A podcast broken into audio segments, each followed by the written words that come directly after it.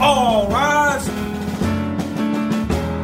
Americans all, Americans all. Historically and today, our country has been overrun by those with money and power, giving little voice to the everyday American. We're here to change that. Welcome to All Rise, the Libertarian Way with retired Judge Jim Gray. Each week, our program addresses the problems we are facing in our country, as well as thought provoking and effective libertarian solutions. This could change the way you see opportunities in your life and your children's lives as well.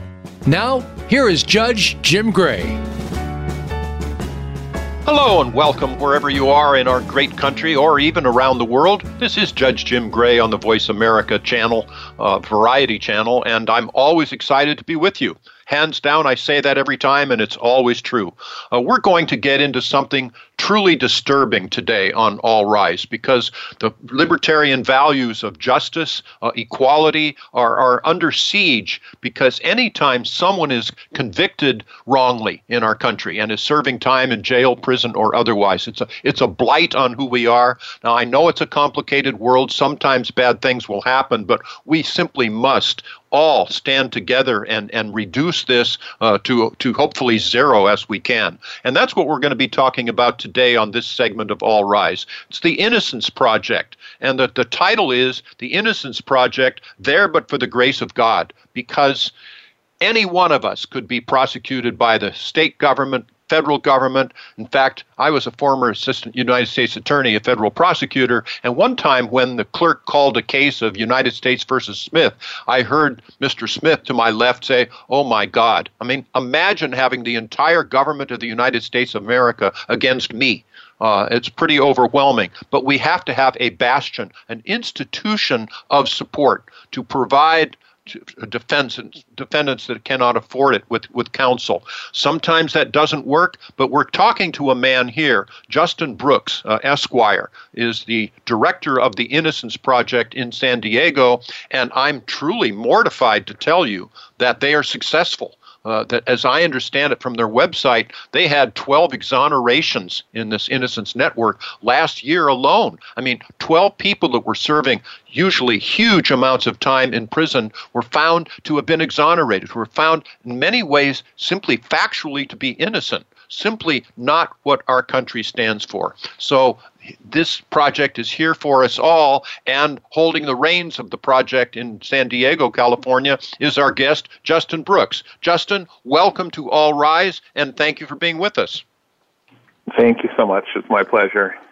Tell us a little bit about your background. Uh, and and uh, where where you were raised, what your background is, and then uh, the uh, formation of the Innocence Project. Tell tell us about how that occurred, because it it's not all that long ago that, that this began. Sure. Uh, so I grew up mostly on the East Coast.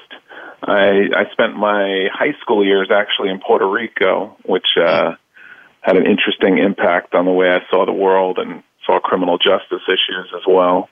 Um, I went to uh, college in Philadelphia and then law school in Washington D.C. and I'd actually planned on becoming a corporate lawyer. Uh, my father, I saw go through a number of bankruptcies growing up, and it always seemed like the lawyers ended up the best off in the deal. So my intention was to be a corporate lawyer. I got a business degree at undergrad at Temple University in Philadelphia, and then went to American University in Washington for my law degree. And then my first year of law school, uh, one of my professors took the class out to a prison, and it was the first time I'd been exposed to that. And I started talking to the inmates, and they were asking me questions, and I didn't have any answers. Um, but I ended up, as a result of that experience, starting to teach in the prisons when I was in law school.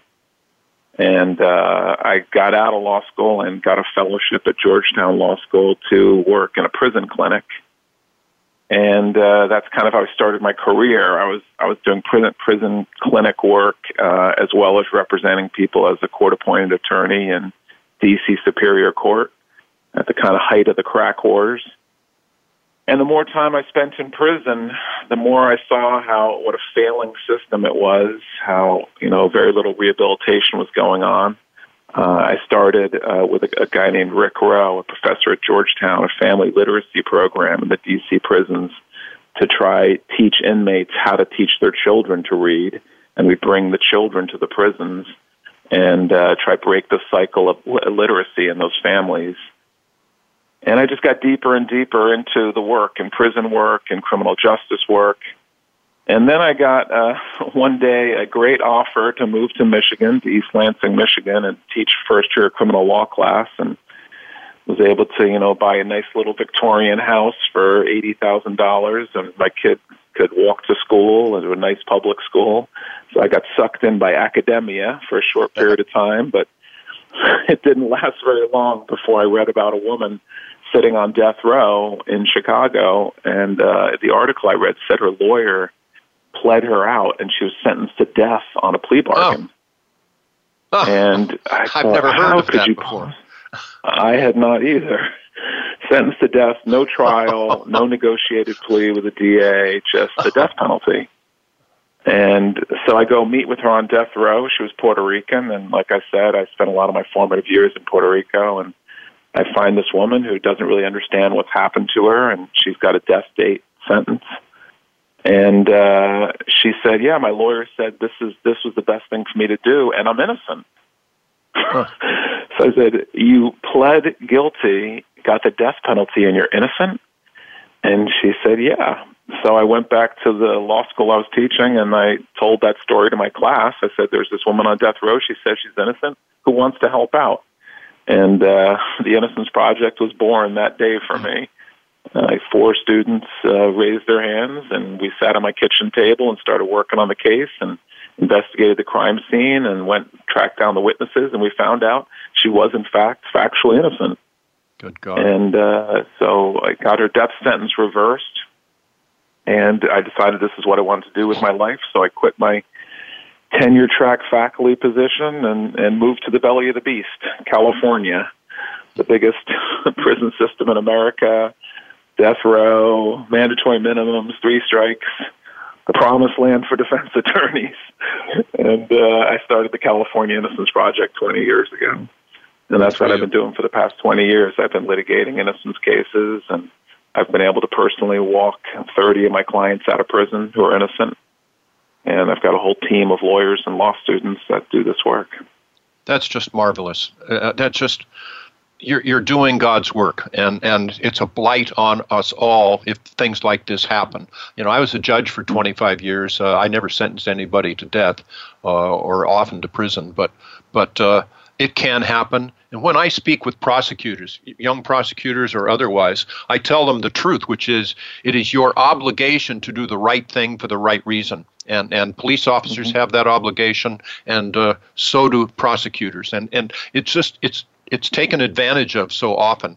In fact, Justin, I can tell you, I was it was actually on the 4th of July, late at night. I was interviewed on something called Coast to Coast, which is an AM radio uh, program that, that is coast to coast. And thereafter, out of the blue, I got four letters from people that are incarcerated.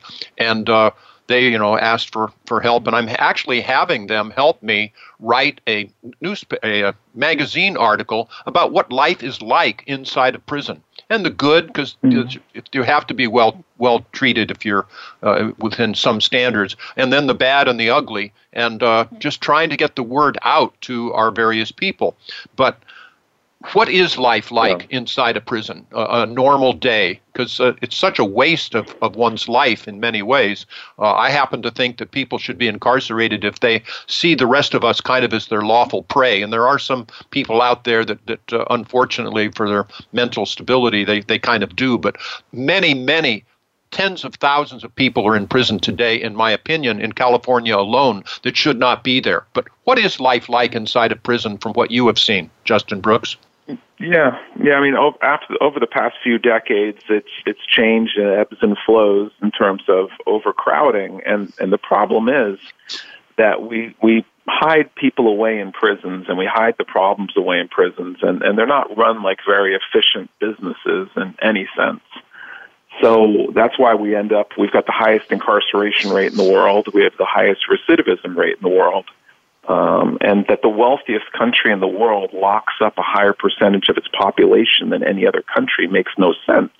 When you and I know that there's a very strong connection between poverty and crime, Uh, it shouldn't be a wealthy country that has the most people in prison.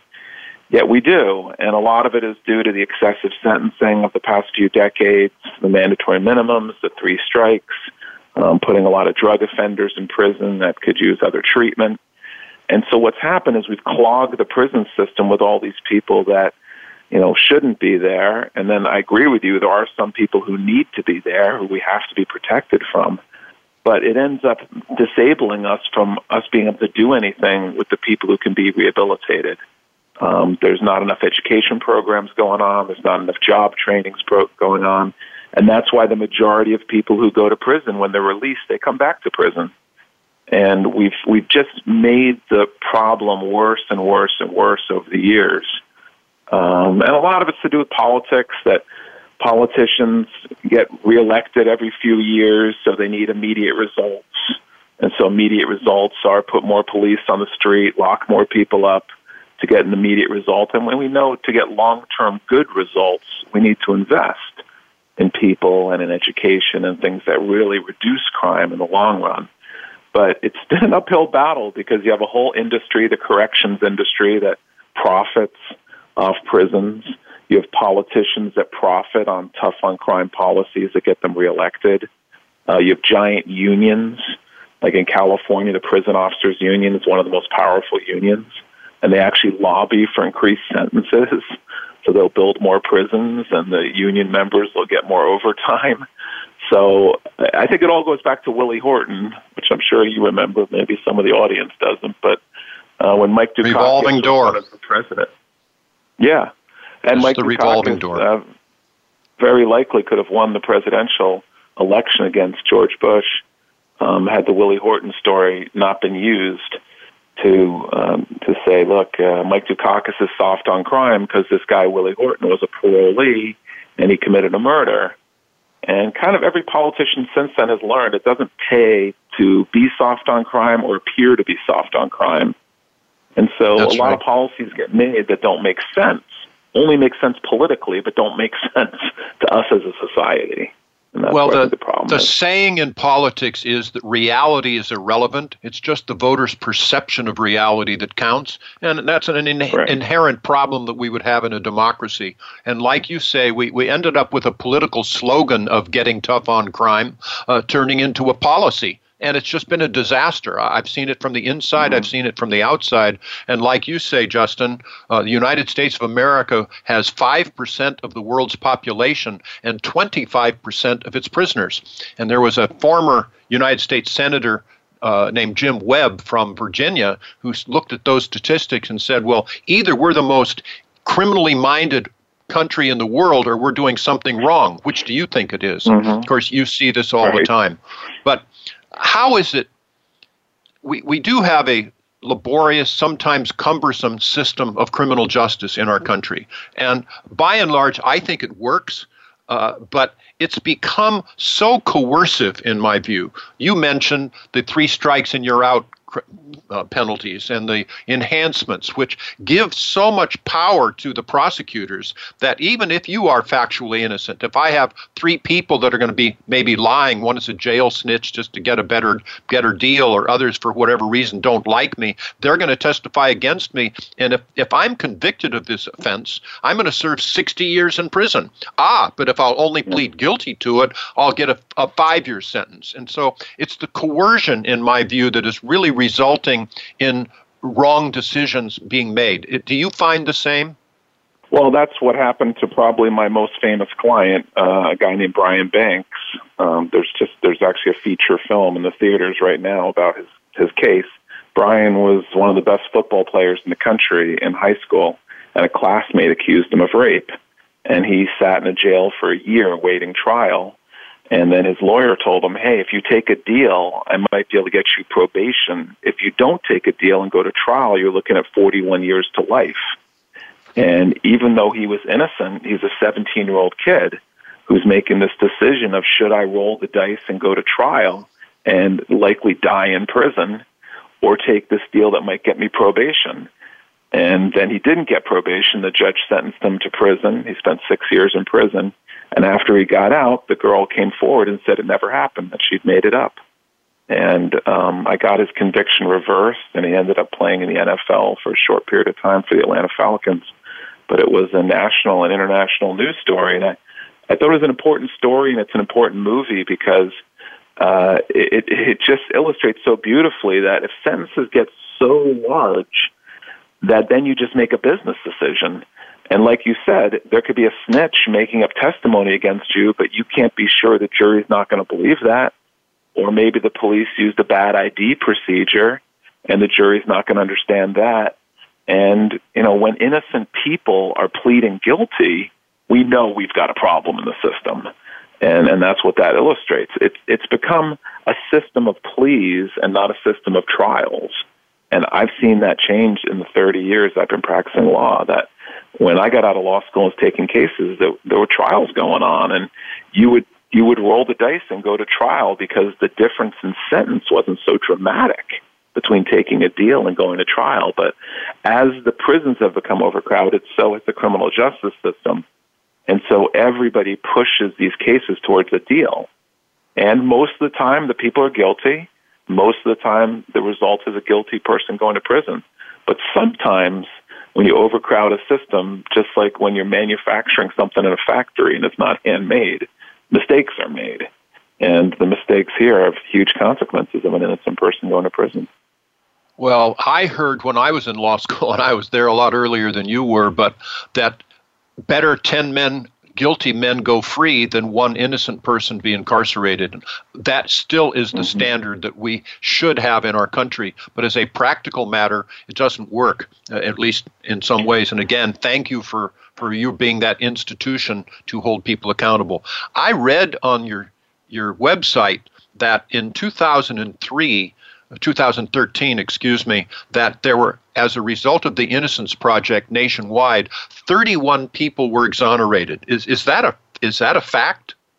Yeah, the, we've now it, the number is growing every year. So I run the California Innocence Project, which is one of the largest projects in the world because we have the largest system.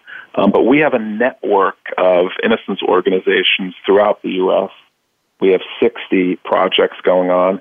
Then we've got projects in Europe and Asia, and I'm actually flying to Buenos Aires tomorrow for a conference of all our projects in Latin America. And this movement has just been growing and growing and growing because there's innocent people in prison everywhere. And if you go to the registry of exonerations, you'll see that there's now been more than 2,400 um, cases of wrongful conviction that have been identified in the United States alone. So I think, you know, a couple of decades ago, people thought this was an occasional thing that happened. And now we're exonerating somebody every week. And the other thing is the people we exonerate are really just the tip of the iceberg because they're the lucky ones. They're, they're the ones where the evidence wasn't thrown out, where there was evidence that could later show they're innocent. Um, in most of the cases I look at, I think there's a good chance it's an innocent person but I have the burden of proof and I don't have the evidence to prove it. So if a snitch puts someone in prison by lying and I can't prove that they're lying, then I can't do anything with that case. Um, in Brian Banks's case, if the girl hadn't come forward and said she was never raped, he's got that hanging over his head the rest of his life. He's a convicted sex offender. So when you look at that, we've identified, you know, thousands of wrongful convictions. That means there's many, many more of them. And I think people don't like to think about it because if you believe there's that many wrongful convictions, then you got to believe that someday you might up in, in prison, uh, regardless of whether you've done anything wrong. And, and that's the reality in the United States. Well, hence there, but for the grace of God, because this literally could happen to any of us. Uh, it, it can and does happen to any one of us here. Uh, I understand, though, this is shocking too that you in San Diego receive something in the order of 6,000 requests per year for help.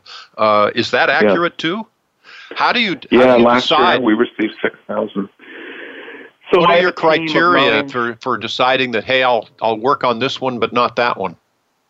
Yeah, that's the toughest part of the job. That is the hardest thing. Um, we get these 6,000 letters in. I've got a team of law students and undergrads who open up all the mail and we send out questionnaires to everybody who writes to us.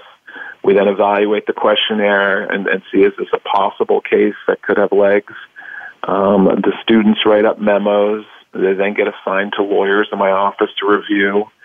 Uh, we've got a ton of volunteer lawyers who review cases for us, and we're looking for the needle in the haystack. And it, it, we're looking for the case where we believe they're innocent, and more importantly, we believe we could prove it.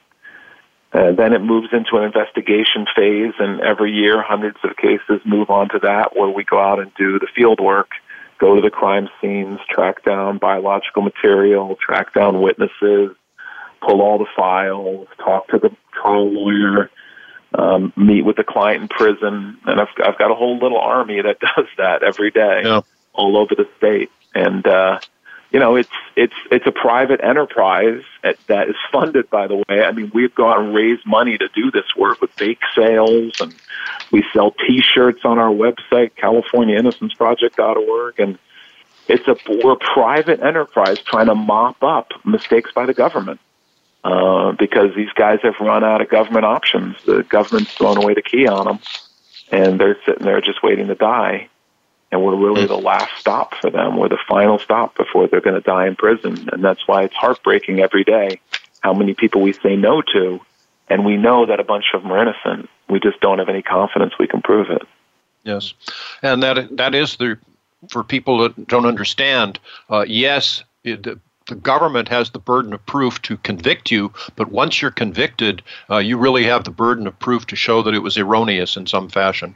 Uh, mm-hmm. It used to be eyewitness misidentifications, and in fact, sometimes Justin Brooks uh, from the Innocent Project, uh, when I was on the bench and I had a criminal trial, and somebody was uh, saying, "Oh yes, I, I recognize that was the person," I would ask the question, saying, "Look, if this were me, I don't think I'm very good at eyewitness identification. I'm not I'm not that confident. Are you? And of course always they would say yes, but but to what degree do you believe that now wrongful convictions come from mis eyewitness identifications as opposed to some other issues? Our studies show that it is still the leading cause of wrongful conviction in America, and I believe in the world as well, because it's based on the frailty of human memory and it's based on the fact that when a person walks into court and points at someone and says, I'm 100% sure that person did it, that's enough to convict you. So it's perceived by jurors as very powerful evidence, even though the studies show it's extraordinarily weak. And I always use the example of, you know, you're in a restaurant and you order soup, and then the waiter or waitress walks away and you change your mind and you think, oh, I don't want the, the pea soup, I want the chicken noodle soup. And then you look up and you say, which one was my waiter again? and every time I talk to a group about that, I say, how many people here have experienced that? Everyone raises their hand. I'm raising my hand too, Justin. I, I was chuckling when you say that's exactly happened to me. It's happened, happened to, me last night, as a matter of fact. I hate to say, but yes. Okay. And that's a great situation for an identification because typically there's bright lighting. You're looking at the person in the face you're trying to make the ID just a few minutes after may, having the initial experience with them. No one has a gun in your face, so you're not afraid. There's no, you know, distortion going on because a crime is going on. All these things that we know make your memory worse. It's a great situation for your memory to be fully functioning, but it just doesn't. Humans are bad at identifications. And when the police don't use good procedures or they start suggesting it might be somebody that they think it is, the whole thing goes off the rails. And uh, all you need is one ID by one person to put you in prison. I have a client, Rafael Madrigal, and you can see his story on our website, CaliforniaInnocenceProject.org. And he went to prison for nine years based on a photo that was taken when he was a teenager, and he was almost 30 when this crime was committed. And he was 30 miles away working on the line at a factory at the time of the crime. There was no physical evidence connecting him. There was no motive. There was nothing except an eyewitness, which was a white woman identifying him, a Mexican man, from a photo when he was a teenager. And fortunately, I was able to later on prove definitively that he was at work. Uh, his lawyer hadn't investigated the case very well, but there was proof that he was working on the line doing the manufacturing at the exact moment of the shooting. And he went to prison for nine years. And it's that easy. They just flip through some photos.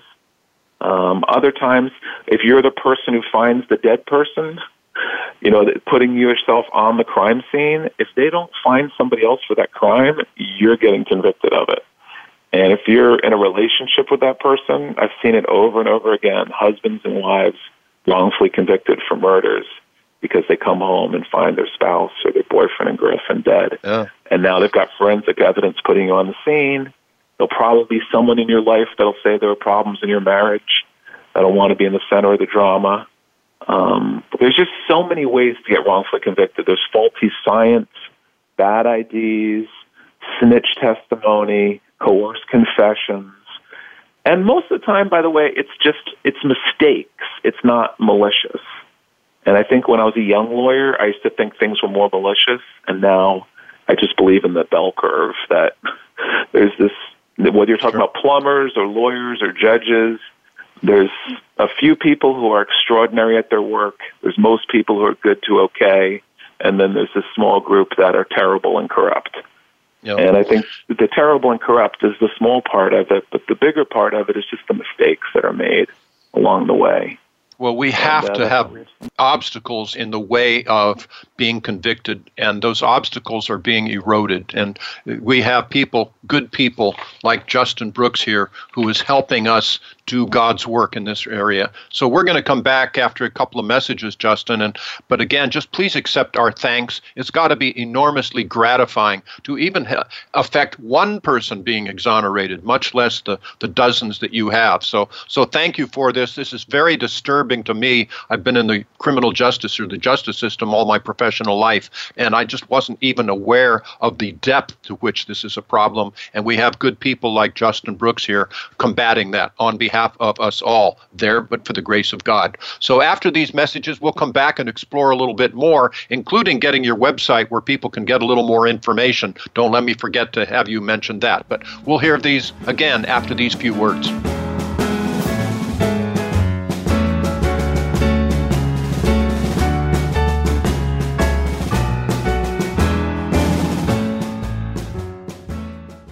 Become our friend on Facebook. Post your thoughts about our shows and network on our timeline. Visit facebook.com forward slash voice America.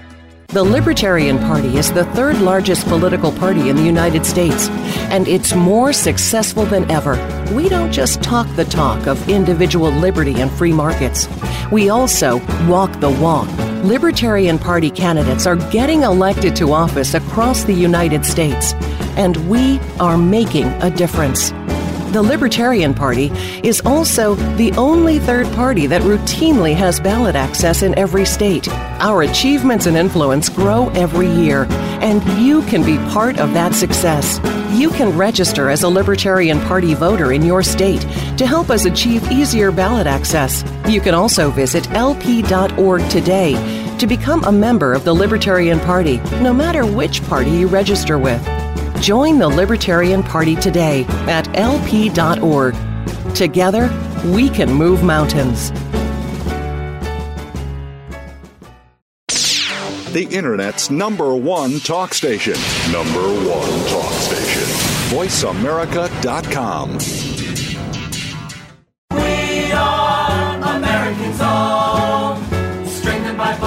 You are listening to All Rise, the Libertarian Way with retired Judge Jim Gray. To find out more about Judge Gray, visit judgejimgray.com. That's judgejimgray.com. Now, back to All Rise.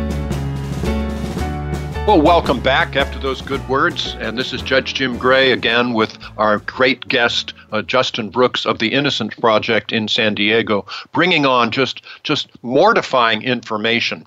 Uh, talk about some of this. First of all, if someone wants more information, they want to help, they have a story or anything else, uh, what is the website, Justin? Where can they get in contact with you if, in fact, they're in the San Diego area? So if, if their case is in California, they would go to CaliforniaInnocenceProject.org, and that's the project that I'm the director of and I've been running for the past 20 years, CaliforniaInnocenceProject.org. Thank you for that. And if they're elsewhere, Well, they could go to, we have projects all over the United States, so they could go to innocencenetwork.org in order to find a project that's in their area. And most of the projects are set up geographically to handle cases within their state. And then we've That's also great. got you know, projects in Europe and Asia and Latin America. If any people from there are listening, they could find out where those are as well. So before we get back to the serious, uh, in, my wife keeps in, instructing me to uh, bring on a little bit of levity. So I can tell you, Justin, that uh, I recently read a book on anti gravity, and I just couldn't put it down. That's my attempt for the day, but uh, not even worth a chuckle. Oh, I did get a chuckle. Okay, well, I, am consistent. So you and I have something in common, Justin. Actually, I wrote a book on uh, our drug policy called Why Our Drug Laws Have Failed and What We Can Do About It, a judicial indictment of the war on drugs back in 2001. And it was published by Temple University Press. So you and I have something at least in common as to Temple University. And I was also in Peace Corps training in uh, Yabucoa, Puerto Rico. Conoce Yabucoa in oh. Puerto Rico, senor? Por supuesto. Por supuesto, de veras. So he does. He knows. he, has been to Yabucoa. I haven't been there since, but spent three weeks there. It was really a neat place. Yeah, and yeah, Puerto Rico just got hammered. But yeah, I go down there about once or twice a year. I helped start the Puerto Rico Innocence Project, and I I teach at Interamericana Law School a class on wrongful convictions. I'll be down there in January. And uh, yeah, it's I mean it's become a global movement, and, and Puerto Rico certainly has its problems and people in prison, but every state, every country in the world has innocent people in prison. Yes, yes. Well, some by design if you get to totalitarian regimes, but not the United States right. of America. We, we must be vigilant and double and redouble our efforts. Uh, so you say you're worldwide. I know that you're in Ar- Argentina and Puerto Rico. Uh, where else is the Innocence Project? So I, I run a thing called Red Inocente, which is a network of projects in Latin America. So we have a number of them in Mexico. We have them in Central America. We have projects in Chile, in Colombia, and Ecuador. Um, we pretty much cover all of Latin America. And then I'll be going to Amsterdam uh, in a couple of months for our annual European meeting. Mm. And we've got projects uh, all over Europe that have cropped up in the UK and in Germany and Eastern Europe. And there are, you know, and we have an Asian network where we've got projects in Japan and in Taiwan, um, and we've got them in New Zealand and Australia. So it's it's pretty amazing. When I started doing this work 20 years ago, we had our first meeting of people doing the work in a living room in Chicago, and we all split a pizza. And at our, our last conference, we had a thousand uh, people there who are all involved in this work. So it's it's really grown as a movement and a, and a really positive movement. I think one of the things I love about this work is it's not about Democrats, not about Republicans. It's about you know doing the right thing. And or libertarians, Justin. No libertarians and people in prison. Indeed. You know, I have said on this or program numbers of times that the most important thing in life is gratification. It's not love, it's not power, it's not money and the rest. It's getting gratification, meaning that you have made the world a slightly better place because you've been on it for our time of years. You've got to be got be receiving a great deal of gratification for the work you're doing, Justin Brooks. Thank you again, but but you, you really have to feel good about this. I mean, the feeling of walking someone out of prison oh. that had just been lost, that it, it, their life had been over, and bringing them home to their family is oh. just it's it's uh, yeah, I can't describe it. I've been to have that experience once would be amazing. To have that experience as I have thirty sometimes, um, it's humbling and it's uh, really. I, I love my work. I and invigorating. It's just got to be challenging because yeah. okay. So I've said earlier, and I think that this is accurate, that the United States of America has 5% of the world's population and 25% of its prisoners. Uh, do you know what is the percentage of prisoners in uh, Germany, for example? I mean, how, how what percent do we have here as opposed to them per capita? Is is it anywhere near what we have? Not even close. I don't think there's anywhere in Europe that comes even close to our numbers. And when you go to Northern Europe and you look at the recidivism rates, they are extraordinarily low. Um, in some countries like Norway, it's almost something you could put on your resume that you've been to prison because you're less likely to offend than someone in the general population.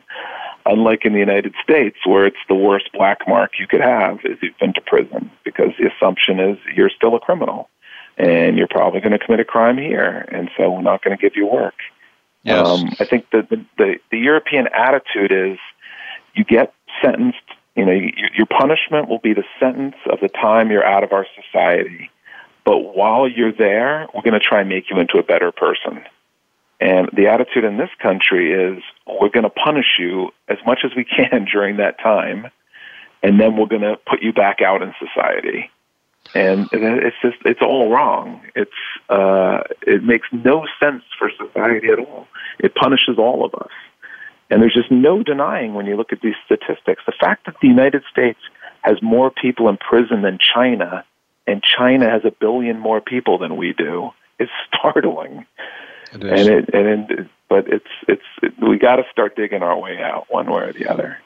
On a prior show, Justin, we had a wonderful, dedicated lady named Judy Lamborn who has a program called Open Gate. And what they do is take people that have been released from prison, felons, and train them to be chefs. And she says mm-hmm. that, you know, they're at least 75% successful in getting these graduates a job and that uh, she cited, and I think she's right, that you have three times less chance of being recidivist if you're employed than if you're not employed. It's just got to make a huge difference. Have you felt the same thing? Uh, absolutely. Um, in fact, I, I just about a month ago, I was in London and I was at a prison there. And they have a restaurant, a luxury restaurant in the prison, in Brixton huh. Prison in London. And they do train the inmates there to be maitre d's, and chefs, and they're trying to train them to get good jobs at really nice restaurants, not McDonald's, so that they actually, you know, have a better choice than crime. I think the other thing that's important to keep people out of prison is keeping them connected with their families. And yet we do the opposite in the United States. We build prisons out in the middle of nowhere. So, for example, in California, the prisons are in the middle of the desert where the land is cheap hundreds of miles away from the cities. And so if your family's in Los Angeles, most of them are poor people who can't afford to travel out across the desert and stay in a hotel room to get in at five in the morning and line up at the prison. Um, so we break these families down while people are in prison. And so now the guys get out, they don't have a job, they're very disconnected from their children and their spouses, and they don't really have enough reasons to stay home and enough reasons to not choose crime. And this is where we keep shooting ourselves in the foot because we don't think about the the real utilitarian value of what we're doing and how can we accomplish the goal of cutting costs. Uh, even if you look at it from a purely economic model and not a human model, it doesn't make any sense what we're doing. It's something in the order of $75,000 a person to keep a person in prison, as I understand it. Uh, my goodness, that's yeah. easily the most expensive option that we could do.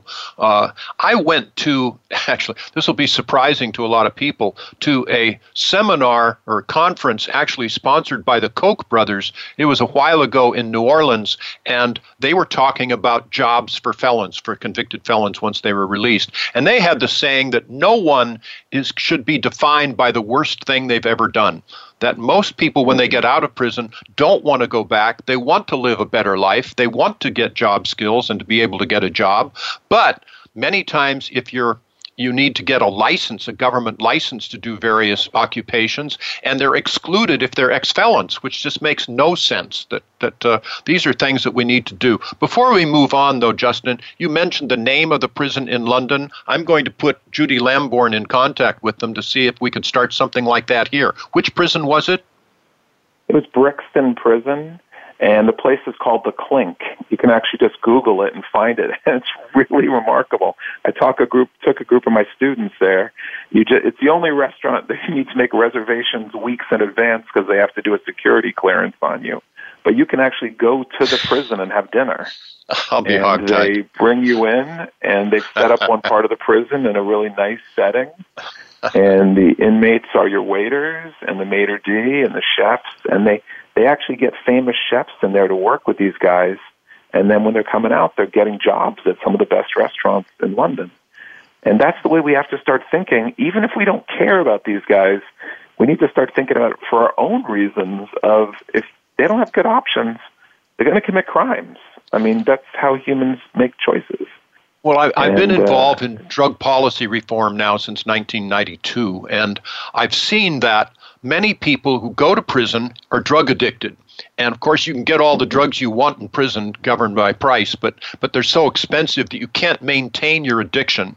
But they don't get any drug treatment while they're in prison. So now they're eventually released, and most people do get released eventually. Okay, so I want to do better, but I can't get a job. So my my children are not with me anymore. My wife has given up on me, whatever. And so what do I do? Well, I go back to taking drugs. I get depressed, so I take drugs. So I get drug tested, and I'm back in prison. And there was one prison, it's in Norco here in, in California, in, you know, near Orange County, and they have an 85% recidivism rate within a year.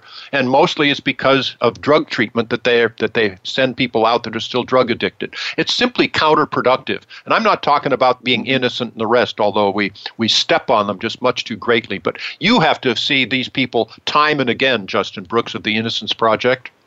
Yeah, it's it's an evil cycle that we, we're not digging ourselves out of because you know when the system gets overcrowded and then people get less counseling, they get less help, and now they come out, and now we got more people coming back in, and the situation keeps getting worse. So, uh, you know, I think the solution is first of all we've got to decriminalize a lot of things in order to decrease the population. Then we've got to decrease sentences to decrease the population. And then you can start focusing the resources on the people who need it. And you end up saving huge amounts of money in the long run. And I think ultimately, by the way, I think the economic arguments are the only ones that are going to work in the United States. Because getting people to care at the human level for the people in prison, it's just been an uphill battle. They don't see it.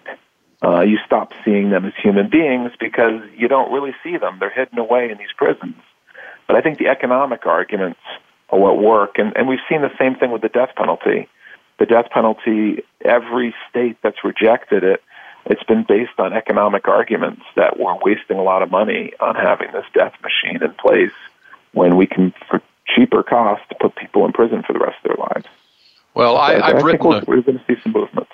I've written a column in the Loyola Law Review, which is here in Los Angeles, and uh, it talked about the death penalty. And without getting too far into it, it just isn't working. Uh, the, it, it, no matter what your political philosophy is, the death penalty is simply not working to sustain whatever that mm-hmm. is, And we're making victims just be pawns in the whole scheme. And eventually, you know, 15 years later, you'll have a retrial. You have to make the victims go through again the torturous, sad stories. It just isn't working. And to go on a little bit farther, in California, I think the biggest misnamed institution we have is called the Department of Corrections because they don't correct anything. It should just be the Department of Prisons. I assume that that's something that you agree with.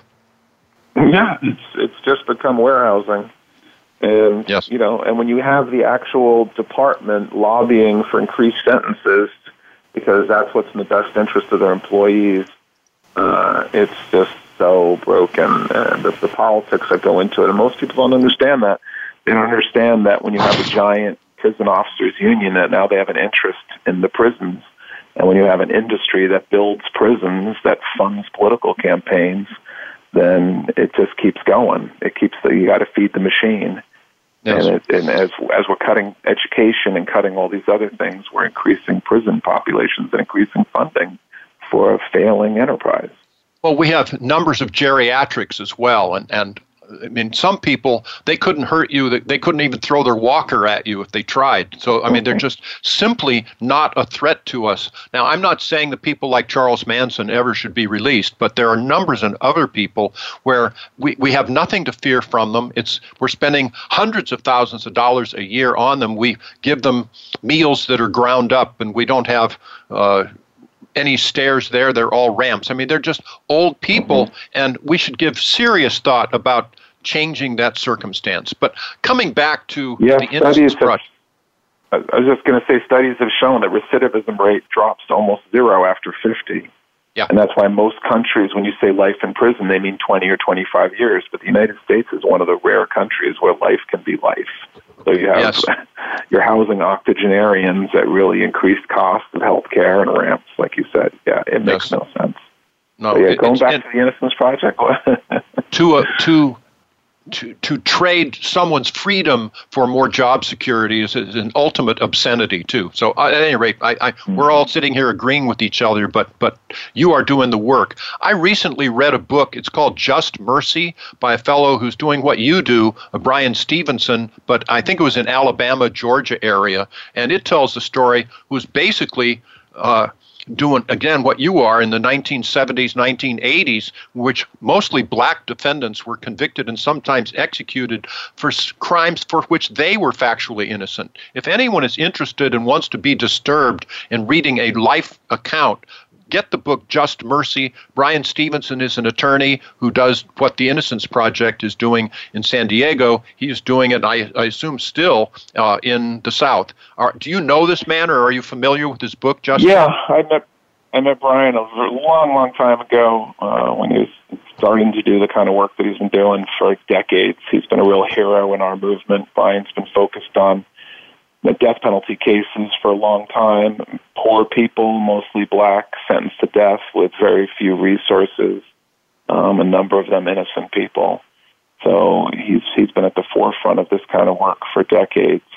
And there's an army of people out there like Bryan that do this work. They're the kind of unheralded lawyers who make choose a different path than going into big firms or going sure. into government work who, who do this kind of pro bono um, grassroots work around the country. Well, it's gratifying work, and again, there but for the grace of God. But well, I've been involved in the justice system all my professional life, and people don't realize this, and I know you do because you were a criminal defense attorney for a while in, in Washington, D.C. But it's important to stress that it is not the job the job description of a criminal defense attorney to prove their clients are innocent. I mean, flat out not. And it's not their job to prove that they're not guilty either. It is their function to make the system work. And by that mean, uh, I, I mean to say that the, require the prosecutor to present enough admissible evidence to a neutral jury of 12 people to convince them beyond a doubt based upon reason of the client's guilt. And if they do that, they've been successful. Uh, I assume that you agree with that as well. And there should, in effect, I'll, I'll add to that that today in most jurisdiction I'm aware of in the United States, a jury in a criminal case can come back with one of two verdicts, either guilty or not guilty. I think there should be a third of guilty, not guilty, or not proved. Uh, what do you think of this diatribe that I'm giving, Justin, uh, as to the well, function I, of a criminal defense attorney and the jury verdicts? I certainly agree with you on the function of a criminal defense attorney. I, I tell my students that your basic job is to be the one person in that courtroom not judging your client. Uh, everybody else is judging them. The DA is judging them, the judge is judging them, the jury is judging them. Your job is to force the prosecution to prove their case beyond a reasonable doubt. And if they do that, then your job is to advocate for the best sentence that your client can get under the circumstances. It's it's not for you to decide whether they're innocent or guilty. Um, it's not for you to, you know, the whole notion of people saying I couldn't represent a guilty person. To me, that says you don't think someone deserves a lawyer in a courtroom to have one person in there making sure that that's proven. Because that's really what it's all about. And I think if you come into this career with that attitude, you can have a long, successful career. If you come into it naively thinking I'm going to love all my clients and they're all innocent, then you're going to burn out very quickly. Uh, so th- that is the role. The role is to force the state to prove their case. And, you know, the idea of, of guilty, not guilty, and then what's the third option? Not proved. Not, Just not, not proved. proved. To, to me, not that. Well, to me, the not proved means not guilty, since uh, it, they have not proven their case, and under our burden of proof, uh, you're innocent until proven guilty. So thus you're innocent because you weren't proven guilty. But it's uh, you know it's it's a, it's semantics. I think people look at it differently. They'll they'll say you're not proven innocent just because they didn't prove you guilty, and that's why in my line of work in in habeas, we actually literally do get our clients declared innocent because we've now had to prove their innocence yes. as opposed as opposed to the state proving their guilt. So yeah, you're right that the defense attorney's job isn't to prove their innocence. It's just to make sure that they haven't they have or haven't proven guilt. There, but for the grace there's, of God. There's a lot of there's a lot of misunderstanding about what defense attorneys do, and we're not very popular. And that's why I also tell my students that don't walk into a courtroom as a defense attorney thinking you're ahead because the government has to prove their case. You're down two touchdowns with two minutes to go because when the jury looks over at your client in shackles and an orange jumpsuit, Ah. and you're the guy standing next to him, you're down. Yeah. That that's a terrible thing to have somebody shackled in view of the jury, and certainly in a jumpsuit. Uh, but those things do happen, and it's just not right. So, if people are listening to this interview and would like to support you, or again, uh, they have information that they'd like to pursue, once again, please give us your website so that they can get more information or get some help. Sure, they should go to the California Innocence Project, it's californiainnocenceproject.org. Uh, they can follow us on social media. We're on Facebook and Instagram, and they can follow me on Twitter at Justin O. Brooks. And then they can see my tweets every day on these issues we're talking about, talking about criminal justice and all the Sure. issues we have. Yes, indeed, and there and there are many.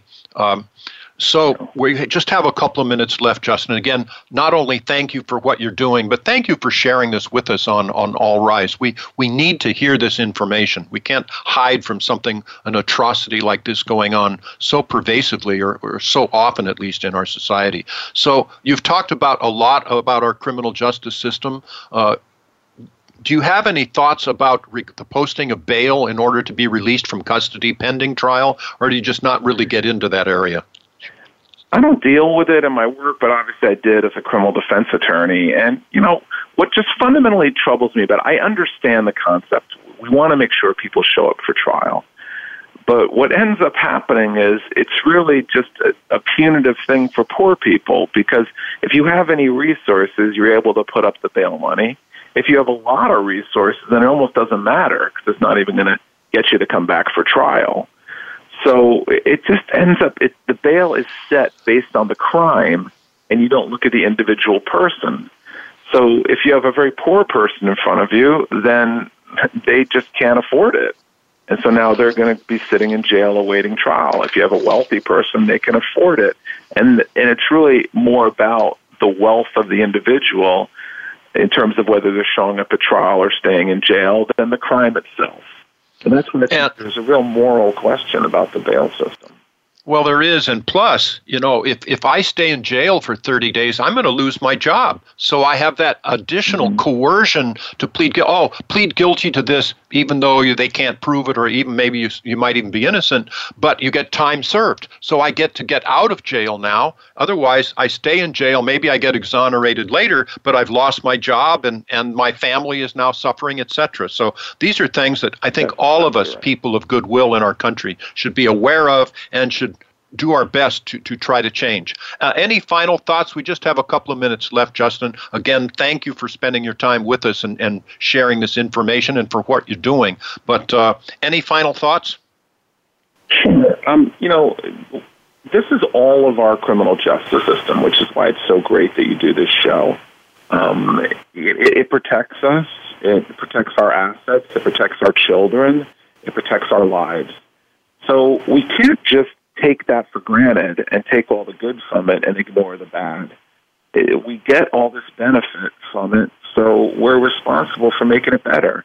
And we're responsible for people who go to prison who who didn't commit crimes, and we're responsible for people who get overcharged and overpunished because we didn't care about that.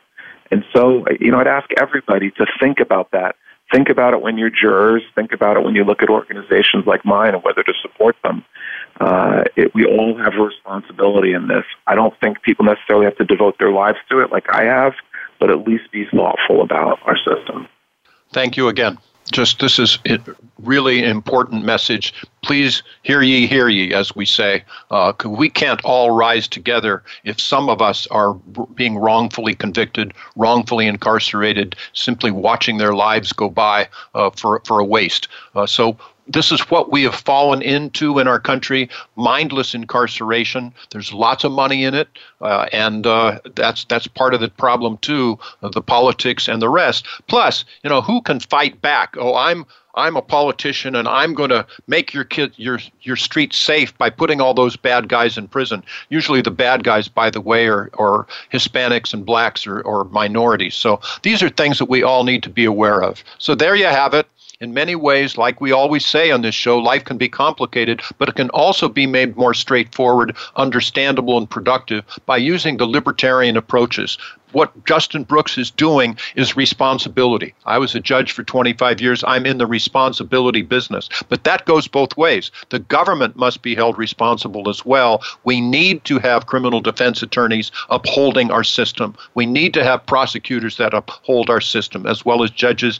And the anchor there if all else fails is people like Justin Brooks. So thank you again for being with us. You have that information as to how you can contact them more, uh, CaliforniaInnocenceProject.org. Pay them a visit, see what's going on, be shocked at what they're telling you, and imagine being Justin Brooks and walking a, an exonerated person out of prison who otherwise would have spent another 10, 20 of the rest of his life there. It's got to be gratifying. So he's there. Thank you lots of good things are happening in this world, and one of them is the Innocence Project. So we'll talk again.